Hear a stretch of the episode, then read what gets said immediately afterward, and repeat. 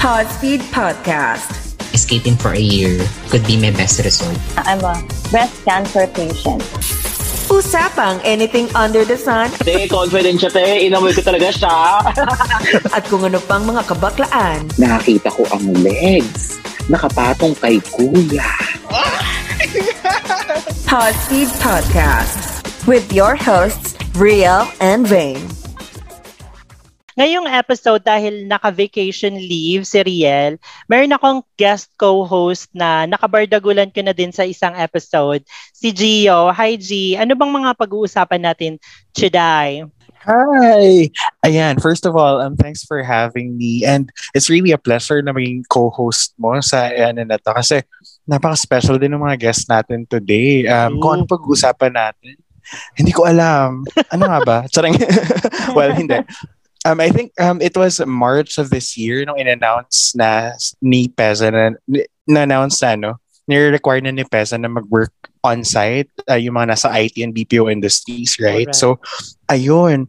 For the past 2 years na naka-work from home setup tayo, medyo may mga adjustments tayong kailangan gawin. So, our guests for today would be, yun, yung mga kabayaning puyat natin na sikat sa TikTok. Correct! Yun. Madami ang nasistress sa transition na nagagana. Pero yung iba ha, excited din naman.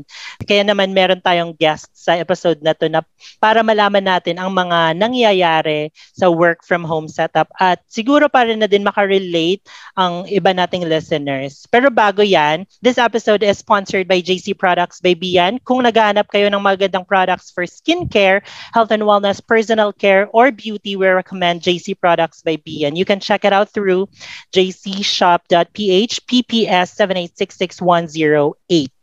So, sino bang mga katsikahan natin ngayong episode, sure. G? True. So, yung unang guest natin, bigatin to. Grabe. Parang itong podcast mo na may pa-sponsor-sponsor ng ganyan. Hindi ko kinakaya. So, yun. Isang guest natin ay kilala sa paggawa ng call center skits, content sa TikTok, at magaling sa makeup transformation. I agree naman talaga na napanood ko yung mga TikTok videos niya. Siya ay bayaning puyat sa likod ng @callcenter_series sa TikTok. Everyone, let's welcome Dax. Hi, Dax. Kamusta naman ang Dax na yan? Dax ba yarn? I-claim natin. Iyon. Thank you for letting me join you guys sa episode natin for... No, 10K, inang-ken, pero yun na. Ako naman. Si Dax din ang... isa sa mga tao behind the yung mga pampagood vibes ng Buhay Call Center Agent. Pasabog. Yes. Hello pala kay Madam Leona, ang founder. Founder ba ang tawag doon? Yes, founder po si Madam Leona Magalona. Yes, ganda niya. At ang susunod naman ay isang ding bayaning puyat na nagturo sa atin ng tamang whole procedure. And of course, the best in rapport building dahil gagawin niya ang lahat, pati ang pagtahol. Ay, Manila, can I hear your dog? You want to hear my dog barking? Hey. Yes, please. Hindi na ako magsalita. Tumawa na lang talaga, no? Sige, sasampulan ko kayo dahil... Friends tayo dito ngayong gabi. Ngayong gabi lang. Nagkakasal tayo. Napaka-iconic na sa inyo eh. Pag yan talaga narinig ng mga mga iba pang bayaning puyat, alam na nila. Kilala na nila yun. Pero pag gano'n parang ang seductive ng pagkakasabi niya, no? You wanna hear my dog barking? Sabi niya gano'n. Parang yung mga colors, yung mga off-peak, yung mga patulog na, ganyan. Are you wearing right now? Tapos hindi mo alam, TL, paano to? Entertain mo lang. So ayun, simulan natin ang chikahan sa mga favorite moments nyo sa work from home setup na hindi nyo na ma-achieve kapag office setup na. Ako, yung patakas na tulog. Check out! Oy, aminin, ginawa nating lahat yan. Oo, di ba? Lalo na, as a supervisor, sa ano, may time talaga na parang pag nagawa mo na lahat ng admin tasks, tapos ano, may time ka, tapos okay naman, autopilot na yung mga agents mo. Oh guys, sa meeting lang, pero oo, ano ka pa. Bakit naka-away si TL? Yun yun yung status. Oo, oh, diba? Away. Okay. Palitan natin ng on a meeting. Ganun. Para ano, yes. Parang isang hack dyan. Lang nagturo. Mag-set ka ng calendar meeting. Mag-automatic na in a meeting ka kapag naka-teams kayo. Correct. Wala akong nakikinig yung mga boss ko. Hindi ko po yun ginagawa. Oh my God. Parang kadalasan nangyayari yan kapag Monday, no? Na, yung tipo na ano, yung meron ka bang Monday sickness, ganyan. So, minsan magla-login ka lang. Oo, gano'n. Tapos, ano pag, na? Ano, pagkakape mo, 2 hours, ganyan. Mamaya na. Grabe yung kape. Mamaya na magsistart kasi medyo ano, 1 litro yung kinape yata. Ay, pero true. Sabi mo, di ba, yun nga, as a supervisor, nagawa mo na yun yung, sabi mo, may meeting lang, may ganyan. Pero, di ba, meron tayong mga agents na, ITL, nawalan kami ng kuryente, nawalan kami ng internet. Naniniwala kayo agad? Ako hindi. Ako naniniwala agad. So, ang akin is video call talaga. Eh. Video call mo ko, di ba? Kapag wala daw data, walang data, magkano 15, sesenda kita, loloda kita. Oo, madaming ganyan. Saksakan, pakita mo sa akin yung ganito. CPU kailangan hindi dinugas. Ganan. Oo. Kasi meron iba, merong time na i-video, sabi diba, i-video yung connection, ganyan. So, syempre may kasabwat ka. Pag video mo yung connection mo, yung wire, nakasaksak doon. Diba, yung unang mo videoin yung, kung may connection yung wifi, ganyan. So, wala. Siyempre, nakatanggal yon sa port. Tapos ilalakad mo yung video, yung camera ng phone mo papunta dun sa port. Siyempre, habang nagmo-move yung camera mo papunta sa port, isasaksak ng friend mo. Pero, ayan po, wala pong connection. Nakasaksak naman. Pero chika lang. Ay, huwag niyong gawin yon. Loka kayo. Ako talaga, ha? May mga nalilearn kayong ganyan dito, ha? Oh. Lalo pag naka-LAN cable yung, ano, yung connection mo. Ano, ganyan, sa ang daling ano. Ay, nang gano'n. Di kaya ano, patayin mo bigla yung router. Tapos buksan mo na lang. Kasi magre-red pa yung ano eh, yung internet light. Red pa yun. After a few seconds pa yun, mag-green ulit. Tama? True. Agree. Alam ko ginawa yun. Para ang saya maging ano, TL ni Dax kapag kunwari ano, wala akong load, tapos kailangan ko text yung jowa ko, TL wala po akong internet, ganyan, tapos wala din akong load, loloadan niya ako, gano'n. Ay, pero hindi lahat may jowa, paano yan? Kasi madami sa atin kabit lang, di ba? Uy, ba't gano'n? Ay, alam nyo yan. Kabit kayo lahat. Sarap. Lalo na pag borta yung newbie. Opa. Uy. Gulat ka na lang. Ba't si TL nakaangkas doon? Chika! Ikaw, Manels, ano yung feeling mo, ano, mamimiss mo? Or na-miss mo kasi, di ba, parang bumalik ka na? Ang namimiss ko is, ano, yung nakakapag-phone ako kapag ka-avail. Kasi usually, hindi naman, ano, queuing kasi talaga kami. Pero may mga times din na nag-a-avail. Nakakapag-phone ako. Yun yung mga time na nakakapag-tiktok ako. Usually kasi kapag nag-tiktok ako, mga 1 or 2 shots lang kasi tamad akong tao. Then upload ko na agad sa TikTok. Yun ang hindi ko na magagawa. Yun. Pero yung mga content mo, lagi kang avail doon. Sana mo, avail ka. Oo, ganun. Avail pa ng mga time na yun. Pero ewan ko ba, ba't parang mas avail kapag work from home kumpara sa site? Diba malas? Wala si Tila. In memories of ano. Ayun. Ikaw, G, meron ka bang ano, mga eksenang mamimiss mo? Uy, maliban sa mga ganap yung jowa nyo. Magkasama kayo sa bahay, di ba? Uy, oo, totoo naman. Pero ano, motivational ng mga ganyang eksena yung may kasama ka sa bahay. Uy, ano ba yan? Agree. Charot. Parang nakita ko nga natutulog eh. Nandyan sa tabi niya. Oo, kanina. Sa gilid. Oh, nasa gilid. Nakita ko nga sa story niya, nakahubad sila dun sa ano, sa pool. Sabi ko, sa pool. Comment ako dun, bakla po ba kayo? Oo, hindi. Ano lang, tripper. Saring. Pero ano, nakarelate ako kay Dax kasi, din nga, output-based din kasi ako. Nasa support din ako. So, may mga times na yun, lalogin ka, tapos tutulog ka muna. Eh, kasi hindi ako sa op, so wala akong mga agent interaction masyado, ganyan. Kapag may mga ano lang, may mga trainings lang, doon lang ako usually nagkaka-agent interaction. So, yun, kapag wala akong gagawin, pag walang meeting, kapag tapos ko naman yung ginagawa ko, minsan nga, ang kapal na mukha ko kahit hindi ko pa tapos yung ginagawa ko. Log in lang ako, tapos ano, tutulog, ganyan. Tapos sabi ko, 15 minutes ang tulog ko. Tapos wala, matatapos na yung shift, wala pa akong nagagawa. Pero please, wag niyo, hindi sana makarating to sa ano, sa mga boss ko. Send yung link. Oh wala akong ma-share. Ah. Ay. May mga office mates kasi ako nakikinig. Ayoko mag-share, chika. Siguro ako yung hindi naman sa mamimiss kasi ano, namimiss ko siya kapag onsite kasi naka-hybrid pa kami ngayon. May mga times na ano, nagmo-mall.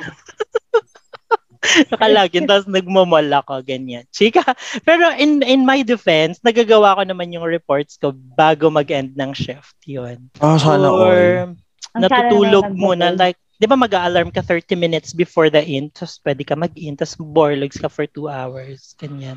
Pero naka-available ka na sa Teams, ganyan. True. Oy, pero ako curious ako, kasi parang, di ba, nitong nung nag-work from home, pandemic, doon na nag-start yung parang na-hype yung TikTok. And I guess yun din yung nag-pave ng way para makilala din natin itong mga TikTok stars na to. Correct. Diba? So, I'm curious, ano, what made you inspired to, ano, para to create a TikTok account and upload those videos? Sorry, time! Go!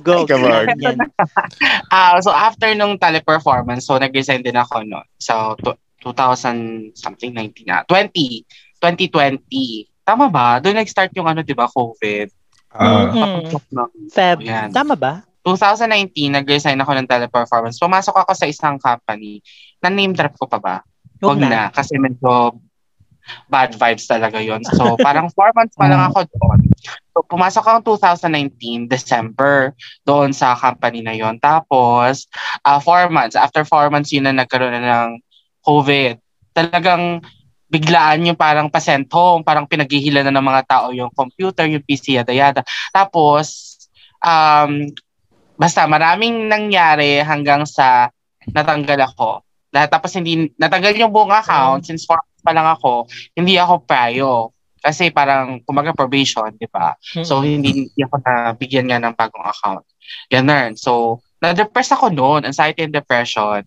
Doon talaga yung, kasi wala akong trabaho, ganyan. Tapos ang hirap nun. Kasi parang lahat pala nagsa-start mag-adjust and all. Pandemic, ganyan-ganyan. So talagang, ano, na-stress ako na anxiety, depression. Doon ako nag-start ng, sa Facebook kasi ako, hindi ako sa Facebook, sa TikTok talaga nag-start ng content, nag-create ng content about BPO. So nag-start ako sa Facebook page ng Boy Call Center. Yun nga, parang ang akin is to share. Siyempre parang ako, nalulugmok na nga ako nung mga panahon na yun. So bakit hindi ko gamitin yung platform namin na Facebook page to share happiness? Tapos makikita mo yung mga comment, babalik sa'yo na parang natutuwa sila, more pa daw, ganito, ganyan. So, nasisiyahan yung mga tao. Kaya, masaya na ako doon sa ganung bagay. Tsaka naging busy ako kahit papaano.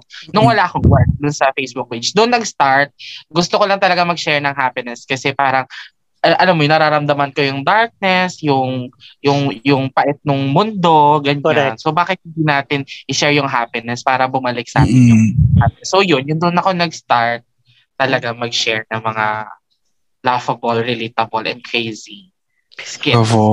Ang nice kasi dati, diba, nung first phase ng pandemic, parang super lockdown talaga, like, bawal talaga lumabas. So, kung parang same yung mga nakikita mong environment, ganyan, to the point na hindi ka pa makakapagpagupit. So, medyo ano, depressing talaga yung panahon na yon.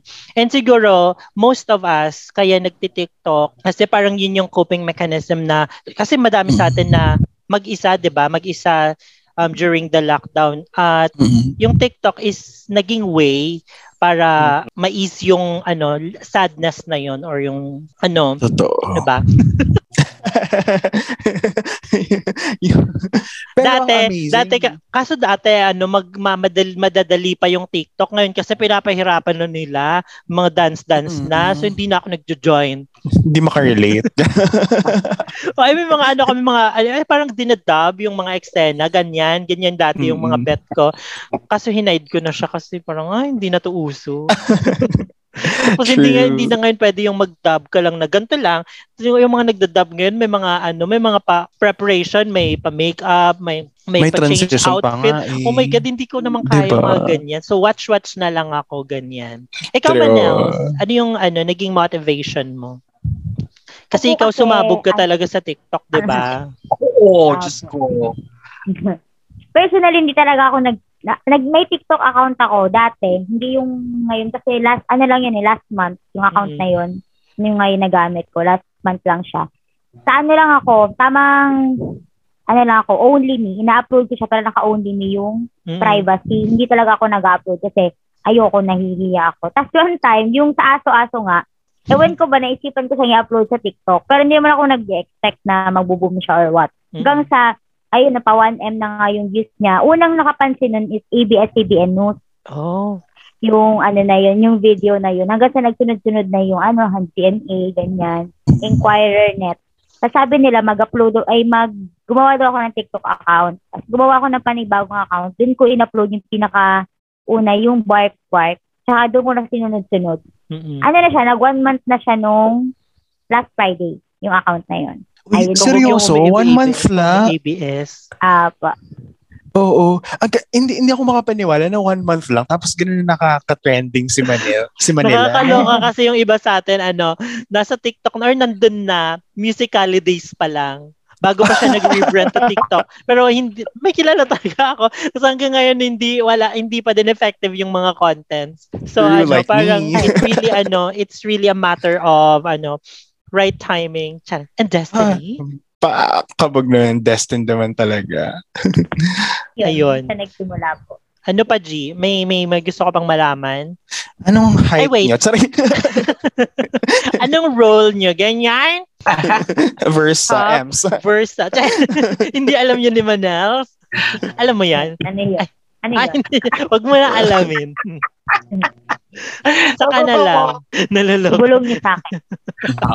So, ganito pag-tap. Hello po. Tap po dito.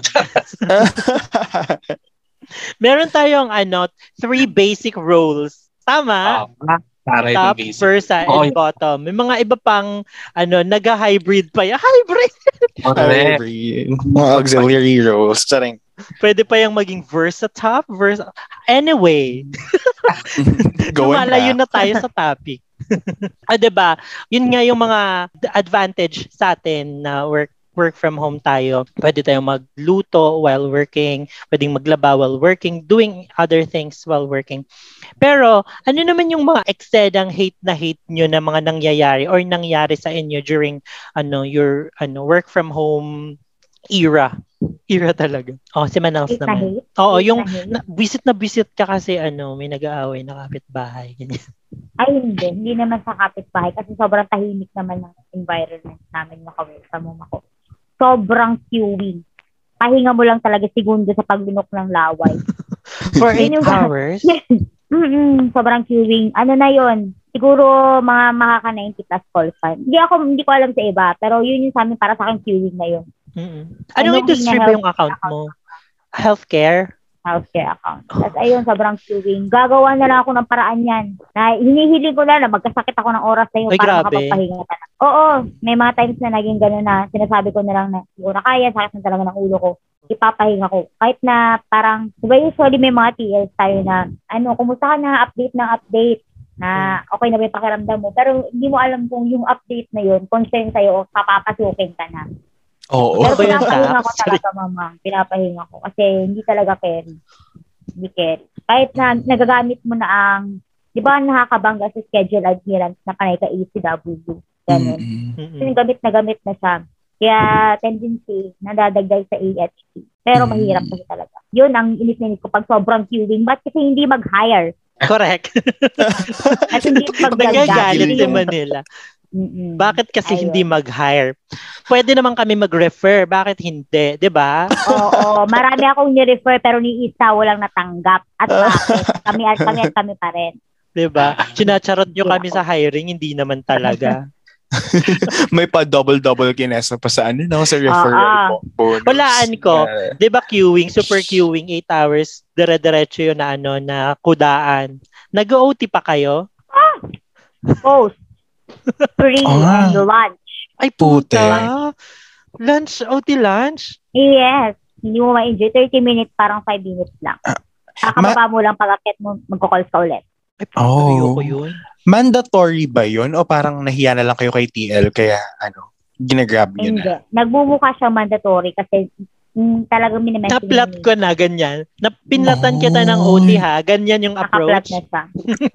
Pero dahil naligasin yung mukha ko, matigas yung mukha ko talaga. Hindi yung minsan everyday. Dinidelete ko siya. Dinidelete? Pwede i-delete? Oo. Dinidelete ko. Kasi sabi, magpaparinig yan na ano ganyan. Ba't may pag-delete? Sabi ko, ba't may ano? May bigla ang pag-flat. Galing yung atake. Oh, ganun. Dapat palaban. Of course. Kasi dapat kung hindi ka lalaban, paglalaroan ka nila. True. Tama. Kaya wala kayo naman natin ang side ng TL. Oo. Nakita na natin yung agent perspective eh. Dito naman tayo sa TL perspective. Ano sure, pong masasabi? Kami as HR, papakinggan namin ng both sides.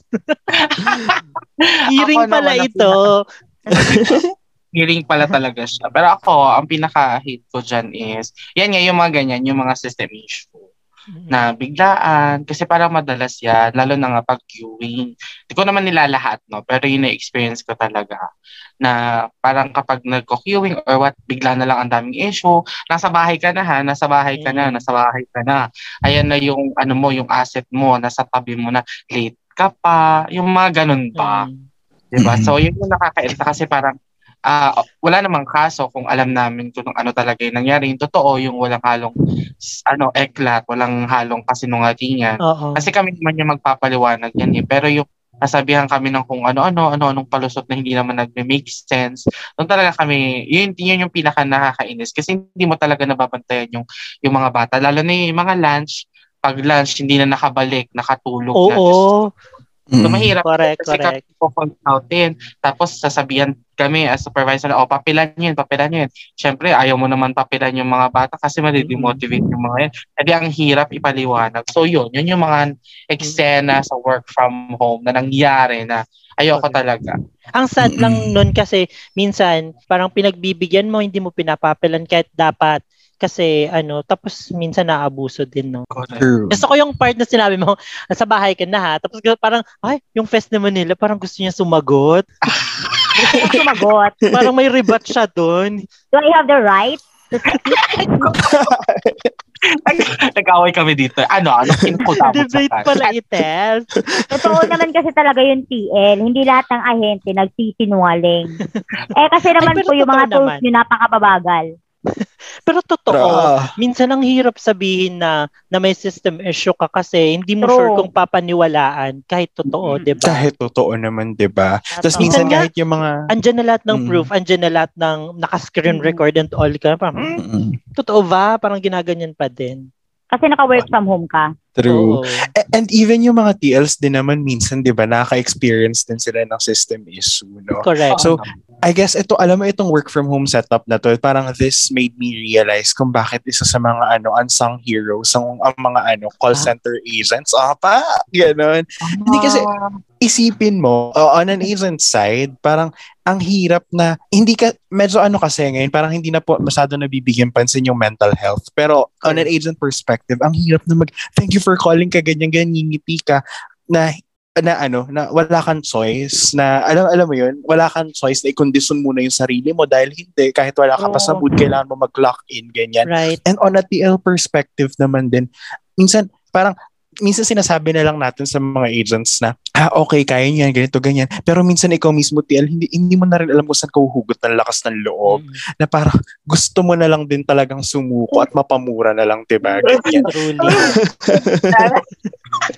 Pero gusto ko yung, siguro na-touch ako dun sa intention ni Dax sa kanila nila. Kasi nung sinabi nila, diba, na the reason why they started yung paggawa ng content is they wanna spread vibes, good vibes, despite seeing the darkness, ganyan. So, correct. I guess, siguro ang gusto kong itanong sa kanila, kasi hindi naman, kahit gano'ng kagaling na content creator, meron talaga mga Apple na trolls, diba, na ibabash at ibabash, kaganyan. Now, siguro ang gusto kong malaman is, how do you handle bashing? And despite the, yun nga, sa mga negative comments na yun, how do you keep motivated? Or kung meron kayong hindi makakalimutan na parang nabasang comment, share nyo na din. Sino yun? Tapos i-report namin. Saring. Ano ang username? Chika.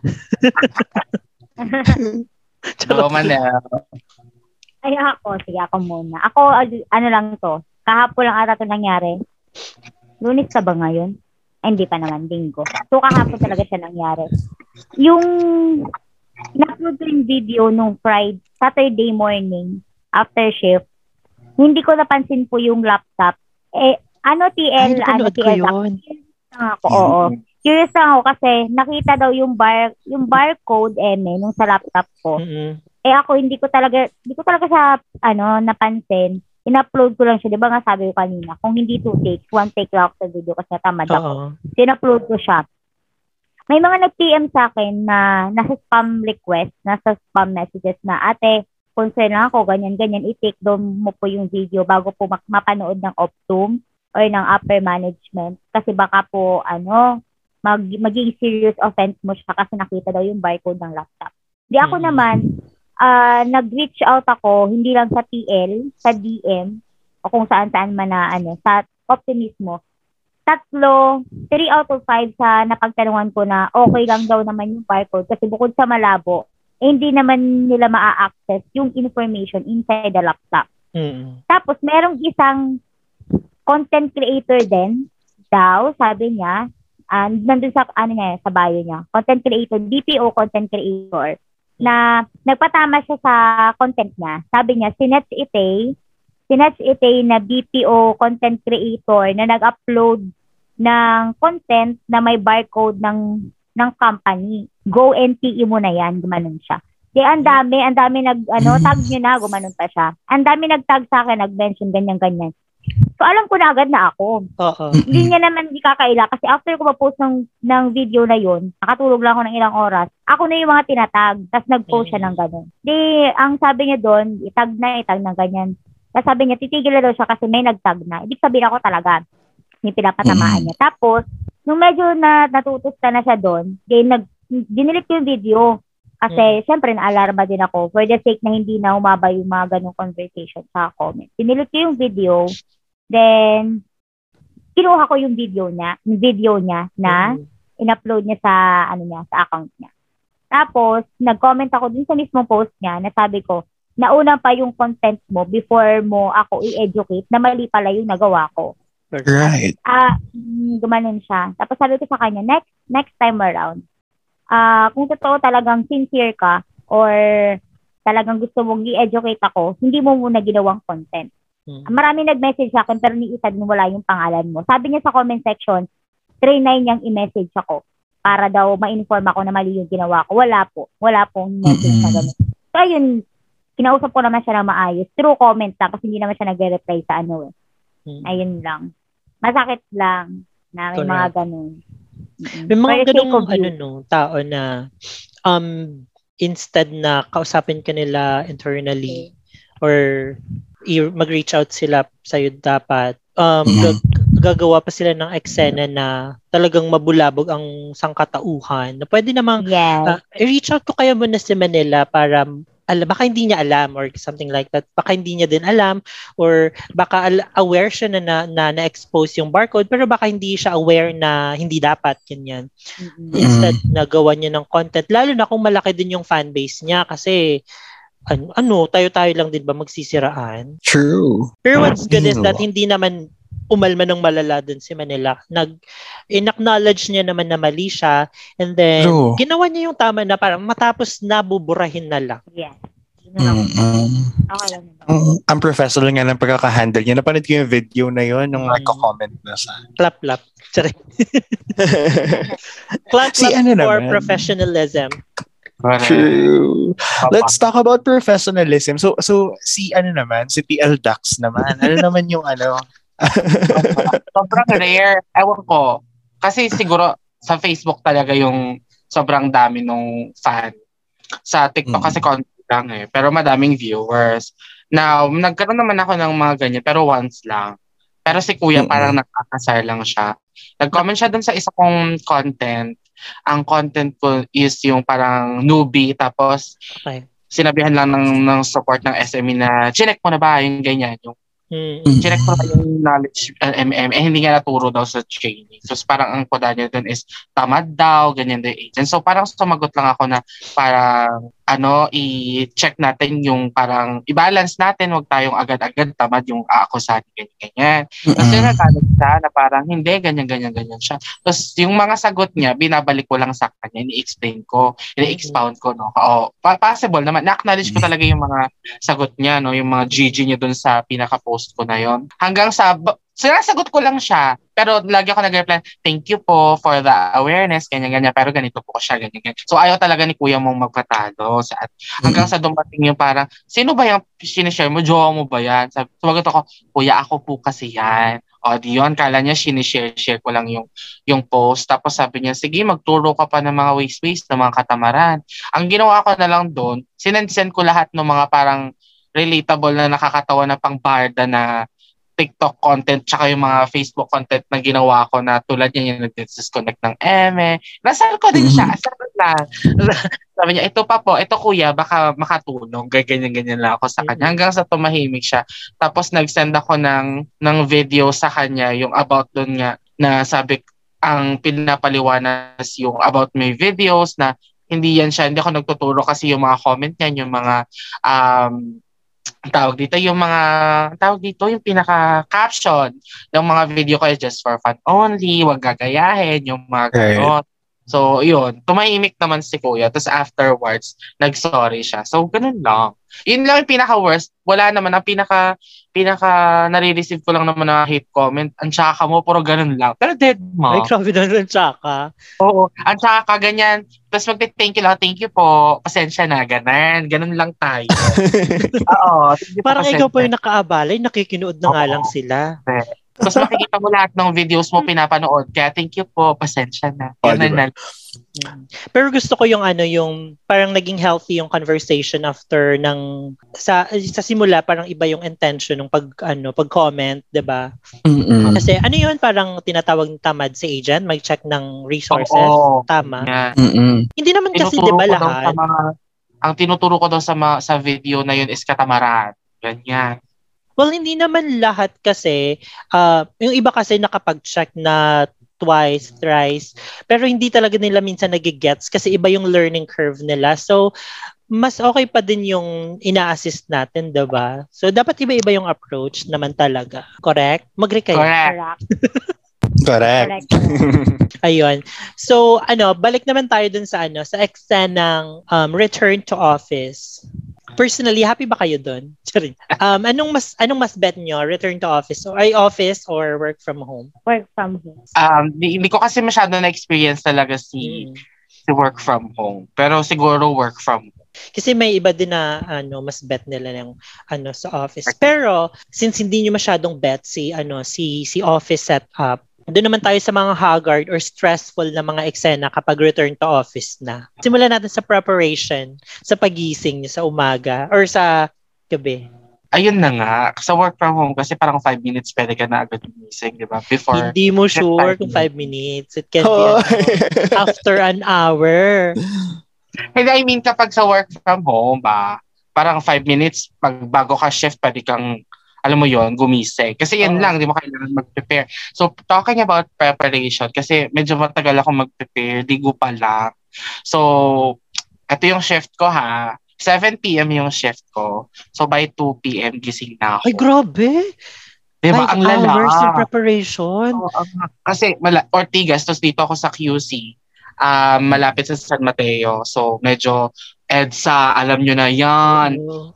So, preparation, ano yung, alam mo yon, ang tagal ko kasi talaga mag-ayos lalo pag aalis. So, talagang time-consuming talaga siya. Tapos, haggard ka rin naman sa biyahin. Kung nga alam ko saan. Ang dami, ang daming ganap. Ayoko naman na haggard kasi ako harap sa mga anak ko. Doon nila ako kitinay. Ayan na si ano, I'm fresh. Ganun. Diba? Kasi tsaka namin yung... Ay, totoo yan kasi ano, naging agent din naman tayong lahat. Alam nyo yan na pag tsaka yung aura ng nung TL nyo pagpasok, parang di nakakaganda ng araw. Yung salubong na agad yung kilay. Oy, totoo yan. Aga-agat eh. Hindi pa tayo nagkakape.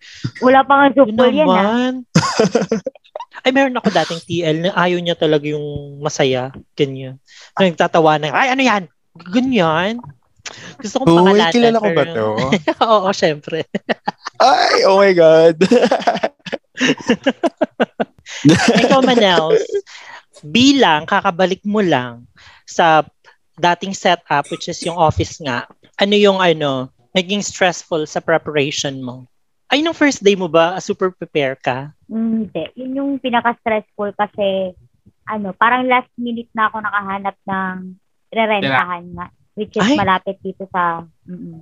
Kasi I'm from Antipolo. Ako eh, NPA ako eh, no permanent. Oo nga, nakita ko dun sa diba? From Antipolo. Dala mo yung bumbahay mo eh. Oo. Pero tagasan ka talaga? Wala. Taga Bicol ako. Ah, okay.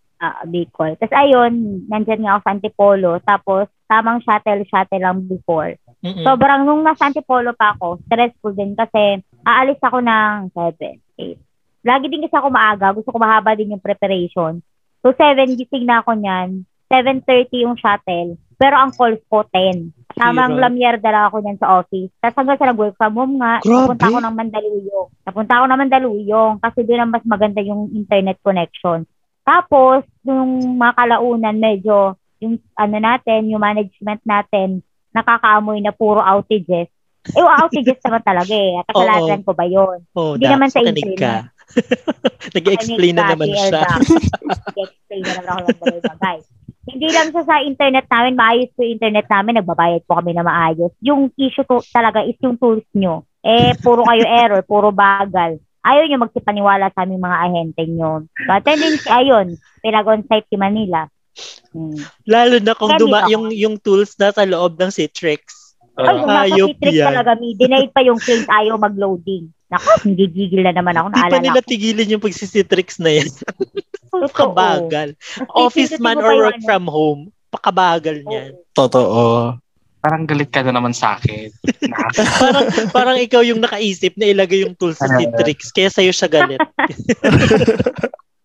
Samantalang ikaw sa Citrix lang din naman. Yung transportation naman. Kasi diba, after pandemic, hindi naman after, pero after lockdowns, mga ganun.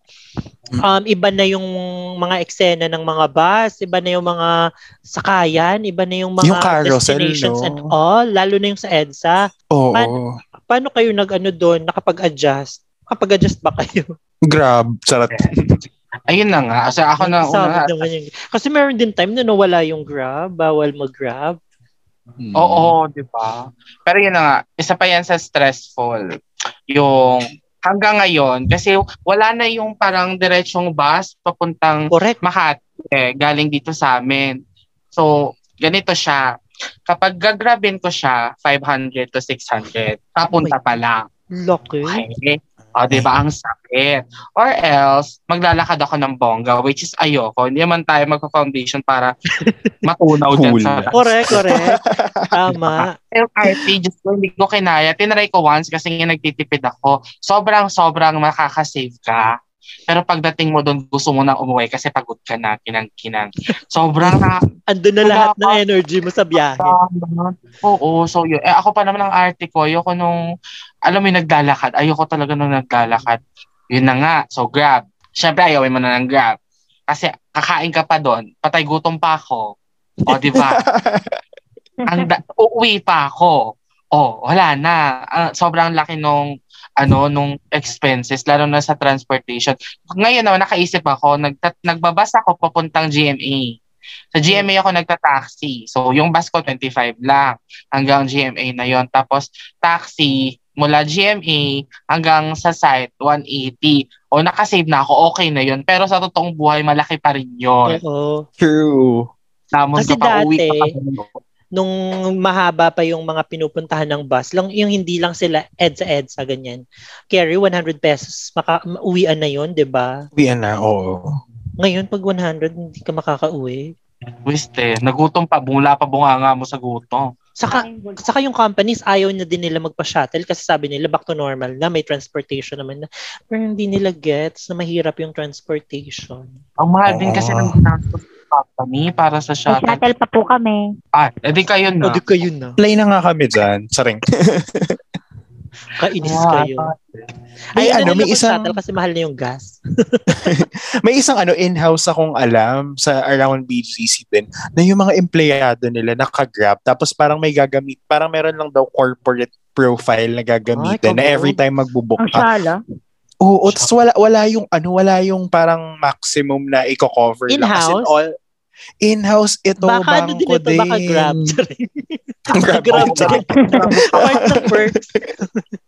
Hindi, pero yun. Oo. Sabi, kahit maulan doon, laban na laban ka, grab ka pa din. Oh. Yaman-yaman ka pa din. Pasabog. Oo. Ang yaman naman ang company na yun. True. Makalipat. Makapag-update niya ng resume. Chika. Ay, si Manel, hindi pa nakapag-share ka na ba ng talak mo sa transportation? Hindi pa. Ngayon, mas malapit ka na. Pero nag-shuttle pa rin ako. Kainis. Kasi, pwede naman siya lakarin. Pwede siya lakarin. Nagreklamo ko yung TL ko. Bakit mo magreklamo? Hindi naman siya driver. Ayun na nga. Pwede mo siyang lakarin, mag-overpass ka. Sorry na. Mag-overpass ka tapos. Hindi naman siya yung driver. Hindi naman. Okay, go. Ayun. Mag-overpass ka lang. Onting lakad. As in, sobrang onting lakad lang. Kung alam niyo yung sa inside UP Techno Hub na may microtel, ganun. Saan yun? Saan? Sa UP Techno Hub. Okay. Ayun, lalakarin mo lang siya. Pero hindi.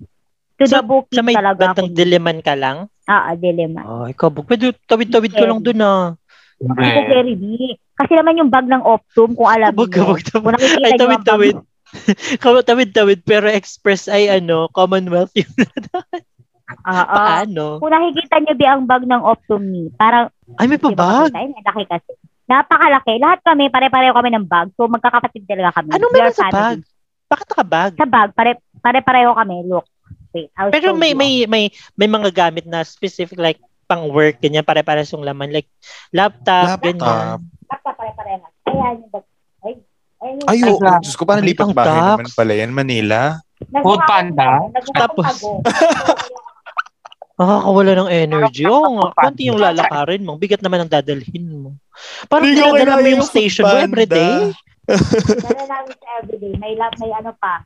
May, nandun pa yung tumbler mo, nandun pa yung laptop. Huwag na, Mi. Ayoko maglakad. Ayoko magpapanerang kuba. Pati second screen nandun. Huwag ka mag-aangkas. Baka pagkamalan kang Foodpanda. Foodpanda. Meron sa likod. Ano yung order ko? Pag nag-angkas siya, binilisan nung angkas, baka malaglag. Ang sexy pa naman yan ni Manita. Oo. Hello kayo. Ba't may pabag? Andyan lahat ng gamit nyo for work? Andyan din yung locker. Ay, hindi pa lahat. Parang dala yung buong locker station yun, no? Ay, locker naman kami. Ano bang naman nun? Laptop. Tsaka, ano ba naman yan? Ako kasi marami akong, dala. Lagi akong nasisita ng guard. Actually, pwede na akong pumirma ng pinapapilan ako lagi kasi, alam mo yung station ko, may mga nakalagay na picture frame, merong mga may picture frame, merong tawag dito, may mga quotation, may BTS na picture, may kumot, may unan, lahat nandun ni. Sabi niya, hindi po to bahay, ma'am. Hindi po tayo naka-work from home. Pero yun kasi minsan kasi nakaka-motivate yun mag-work. Kaso, dami namang companies na paka-OA naman kasi makapag mag-clean desk. Oo. Hindi naman cleaners.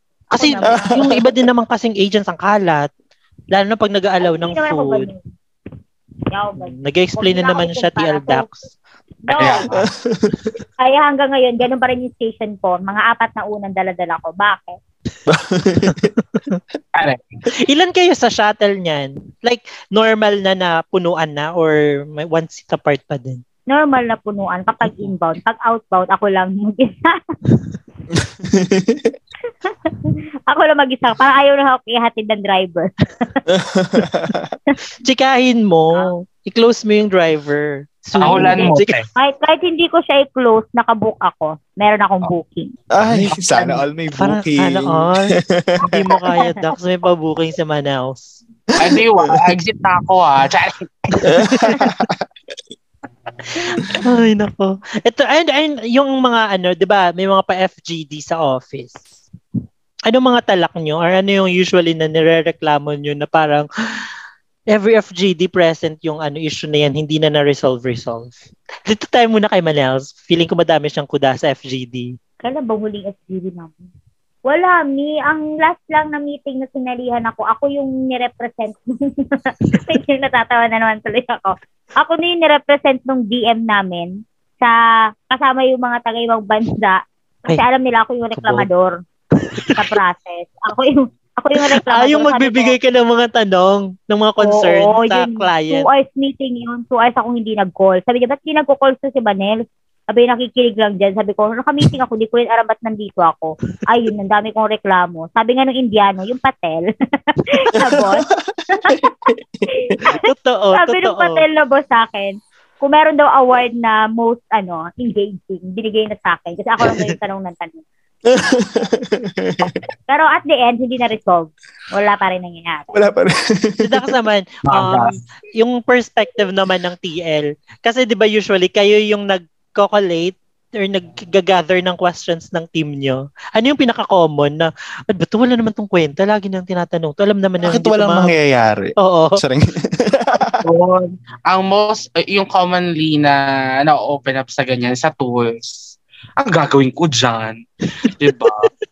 Same lang din kasi problema ko din. Kung problema nyo yun as agent, like lalo na yung tools, problema ko din kasi inconvenient din sa akin, lalo na pag maraming ginagawa. Doon kasi sa account namin ngayon, mga ma'am, Diyos ko, pag bukas mo ng isa, may bubuksan ka ulit, agree, tapos puro logins. So, ganun, hindi siya yung all-in na parang kikilik mo lang. Hindi, mag-login ka pa ulit. Mag-error. Pag nag-error ka, tapos pag nalak ka, buong tools mo na yung malalak. O, diba, gaguhan? Totoo. Naranasan ko yan sa isang telco account before. Yung napakadami namang tools, napakadami namang logins. Pag bukas mo, parang may Citrix sa loob pa ng Citrix. Correct. Kakaloka. Ikaw, G? Ayun lang. Anong ako? Sarang. Ano ka? Anong ambag sa office? Ambag sa office? Well, ako siguro ang pinaka-struggle ko nitong mag-onsite na bukod na sa mga transpo, yung yung damit. Kasi, Diyos ko, wala nang kasa sa akin. Ay, totoo yan. Kayo na-experience nyo din yan? Nako, nagsimula tayong XS ngayon. XL na. Totoo yan. XL na. Pakahirap. Feeling ko si Manila hindi maka-relate kasi parang forever fit sana. Diba? Sana all. Pero yun yung struggle talaga. Shucks, pambahay na lang yung kasya sa akin. Hindi naman pwede. May pa-dress code pa naman yung company. May struggle naman din ako sa damit. Ano struggle? Ano? In-invalidate yung struggle niya. Meron. Lagi ako nasisita ng guy kasi for the crop top ako for everyday video. Ay, iba naman pala. Sabi niya, ma'am, nagsasawan. Bakit? Mainit. Naiinitan ako. Ikaw kaya mag-post na mainit.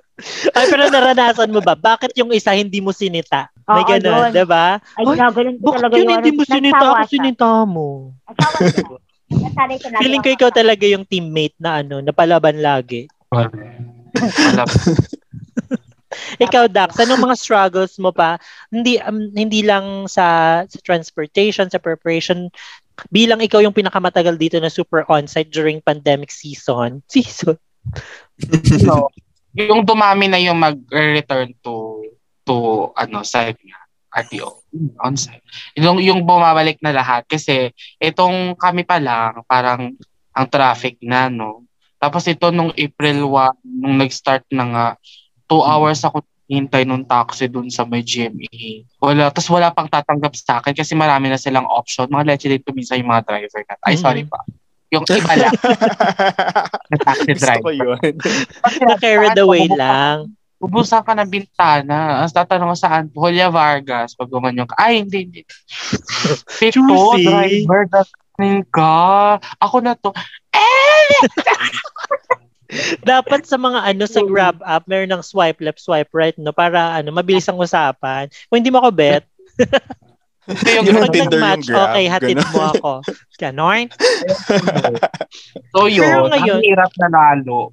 Pero ngayong ano na medyo parang bumalik na sa normal. Ano mga paandar ng office niyo, yung mga pa-engagement para magkaroon magganahan yung mga ano employees. Progression, charing.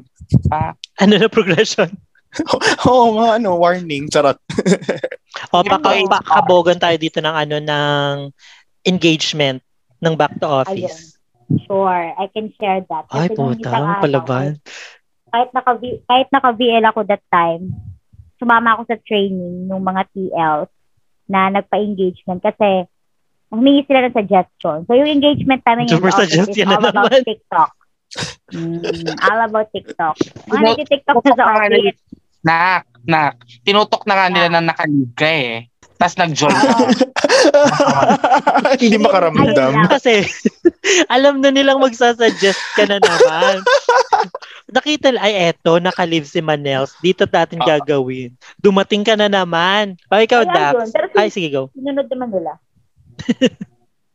So, ano na nga? May pa-prizes yun. Yes. Yes. Sumali ka pa? Oo nga, sumali ka pa. Manels. Hindi ako judge. Feeling ko judge na siya. Ibang level na siya eh. Judge na lang yan siya. Commentator. Ako marami akong paganap. Alam mo yan, Vane. Marami tayong sa ano. So, ako rin kasi may hawak. Ano na, dito ka na. Thank you na, Darina. Charing. Yun na, marami akong paganap. Even sa dati naming, nung magka-office mate kami ni Dax, pasabog talaga sila. Pag may client, nag-off the phones lahat. Para sumayaw. Correct. Para mag-flash mob sa labas. Charing. Pero ito na, dito sa current company ko, sa current account, ako rin kasi yung nagmamanage ng engagement sa buong account. Medyo maraming pagganap. It's every Monday, ganyan. Tapos meron din akong sariling engagement sa loob ng team ko lang. Oh. Mm-hmm. Pag na-hit nila to, 5,000 team building fund. Oh. Meron pang group dyan, hit nyo to, ganito. Kapag yung 5,000 me, ha? 5,000 si TL. Oo, nakikinig ka sa amin. Ganun. Tara na. May budget. 5,000 pang team building fund kinesa from TL, no? 5,000 per home. Pero nung work from home, kayo Manels, ano yung eksena? Ano yung may engagement pa rin ba kapag work from home? Pero meron yata mga virtual, keme. Wala. Ikiramdam ko yung pot niya dun. Wala. Tinapos na yung usapan.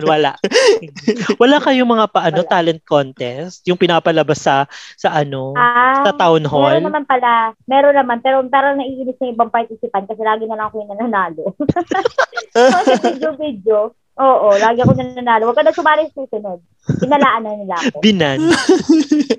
Kinancel. Kasi may price naman yun, mate. So, for the sali tayo, bakit? Nasa bahay ka lang naman, gagawa ka ng video, meron kang 2 tipo. O, diba? Ikaw, G. Engagement ba kayo? Wala. Sabi ko nga, diba, progression lang pala. Yung engagement nila, paunahan matapos ang report. Tapos ang hulaan ko, ang laging nahuhuling magtapos ng report, Ingitera.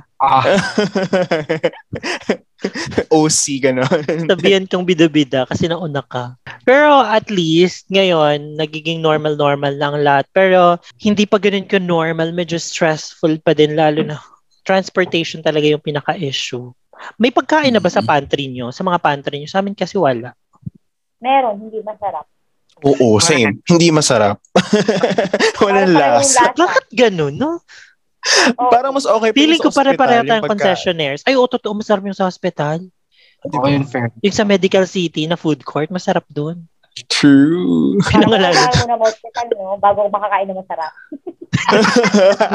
Huwag naman sa Ay, pero speaking of return to office, napanood niyo yung pinaka-recent content ni Tiffany recently? Yung agent siya.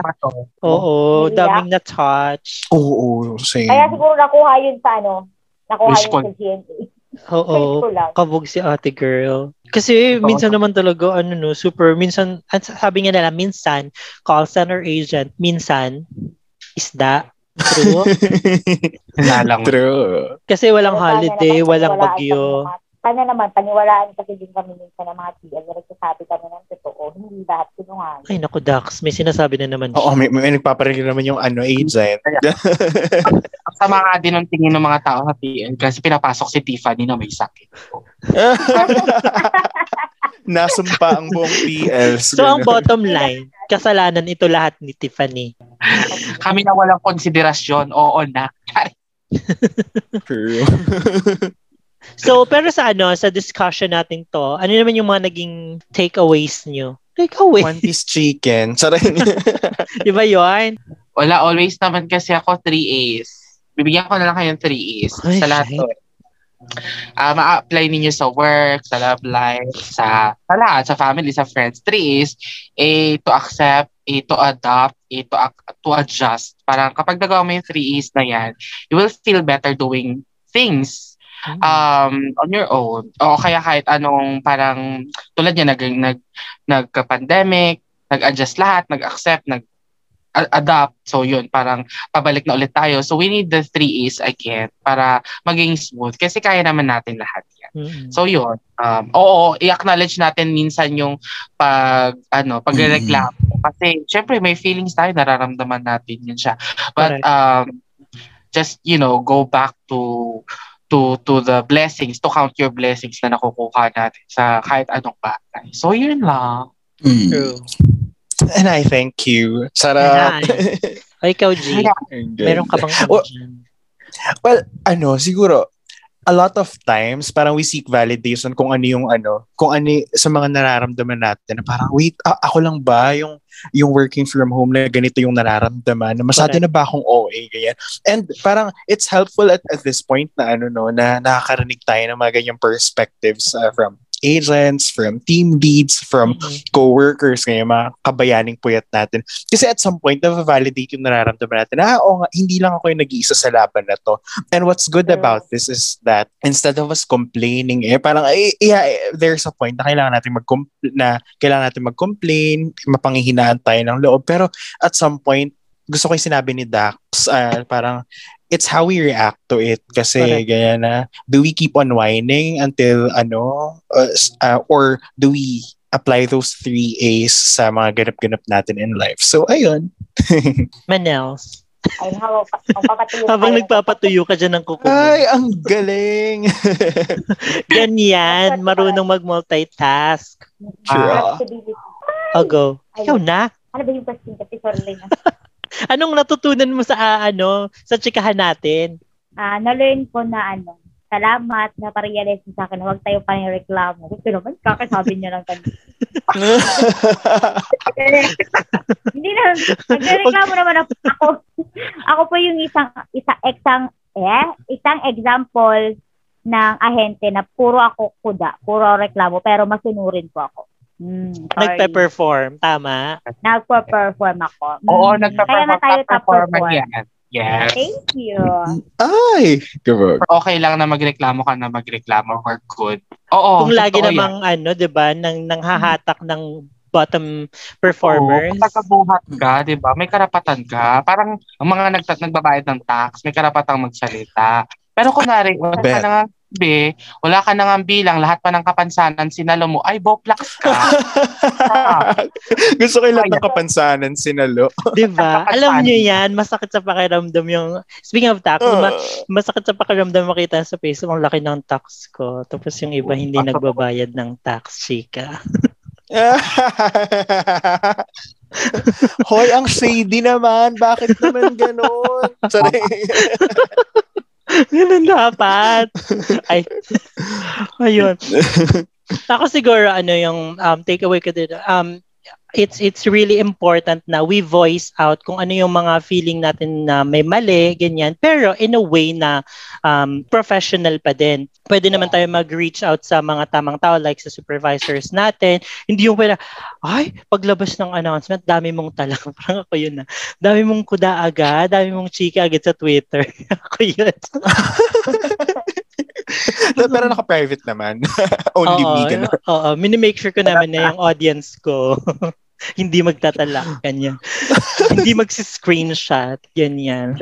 Siguro, we just have to understand na yung mga superiors natin, sumusunod lang din sa superiors nila. And I think madaming mga managers and supervisors na gusto din naman nilang mangyari, yung gusto nating mangyari. It's just that hindi possible kasi sumusunod lang din sila sa mandate. Like yung lahat sa management namin yata gusto ng work from home setup. It's just that mandated nga ng PEZA na mag-return to office na. So I think we just have to understand kasi at least 'di ba may trabaho pa rin naman tayo. Mahirap yung transportation, mahirap yung preparation, mahirap yung araw-araw na ganap. Pero at the end of the day, sumasahod tayo. Hindi na kasing hirap nung first part ng pandemic na parang shit, nauubusan na ako ng leave. Saan ko nahuhugutin, wala na akong sasahurin, ganyan. It's really important na marunong tayo maging grateful sa kung anong meron tayo. Kung hindi tayo happy, madami tayong option, resign, go sa ibang companies na feeling mo dun na yung worth mo, diba? Siguro, Vane, just to add for what it's worth, kasi diba parang ang misconception ng lahat na parang si PEZA lang yung nag-decide na mag-work from home tayo, na mag-return to site na. Pero hindi, actually nilaban tayo ni PEZA. Ang talagang nag-decide yun si FIRB, ganun.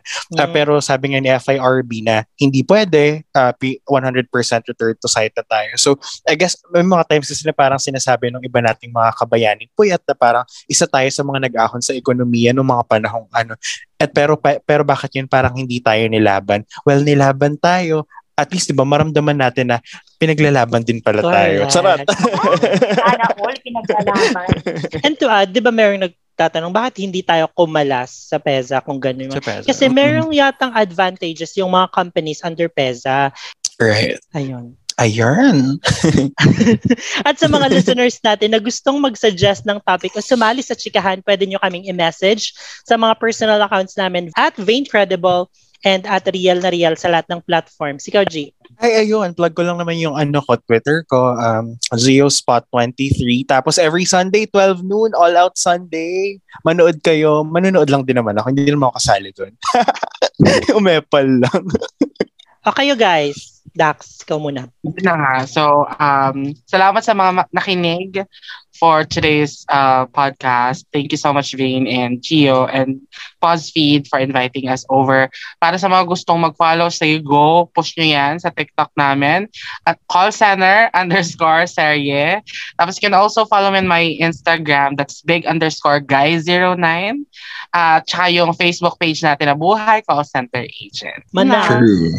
Ito, madami itong ipopromote. Wala. I-follow nyo. Sagot sa mag-follow. Follow. Sagot sa mga ayaw. Okay. Parang may mga kalayaan kayong gawin, mga gusto yung gawin sa buhay. Bahala na kayo dyan. This is not mandatory, guys, for you to like or whatsoever. I love it. Ayun, thank you so much guys for joining us tonight. Anong oras na? Alam ko may mga pasok pa kayo bukas. Pang morning ba kayo? Ay 7 p.m. si Dax, si Manels. Ay, naririnig. 9 p.m. po. Sorry. Nasira yung water. Ay, 9 p.m. Anyway, wala kayong pake kasi magsha-shuttle ka naman eh. Oo nga. Pag nag-shuttle, wala na kayong pake. Ininvalidate na namin yung struggles mo sa backpack na pabigay ng company. Maraming salamat, Manila Dax. Bye-bye. Thank you. If you enjoyed this episode, be sure to follow us and hit the bell so you're notified when a new episode is posted. You can also follow our socials at PozFeed Podcast sa lahat ng platforms.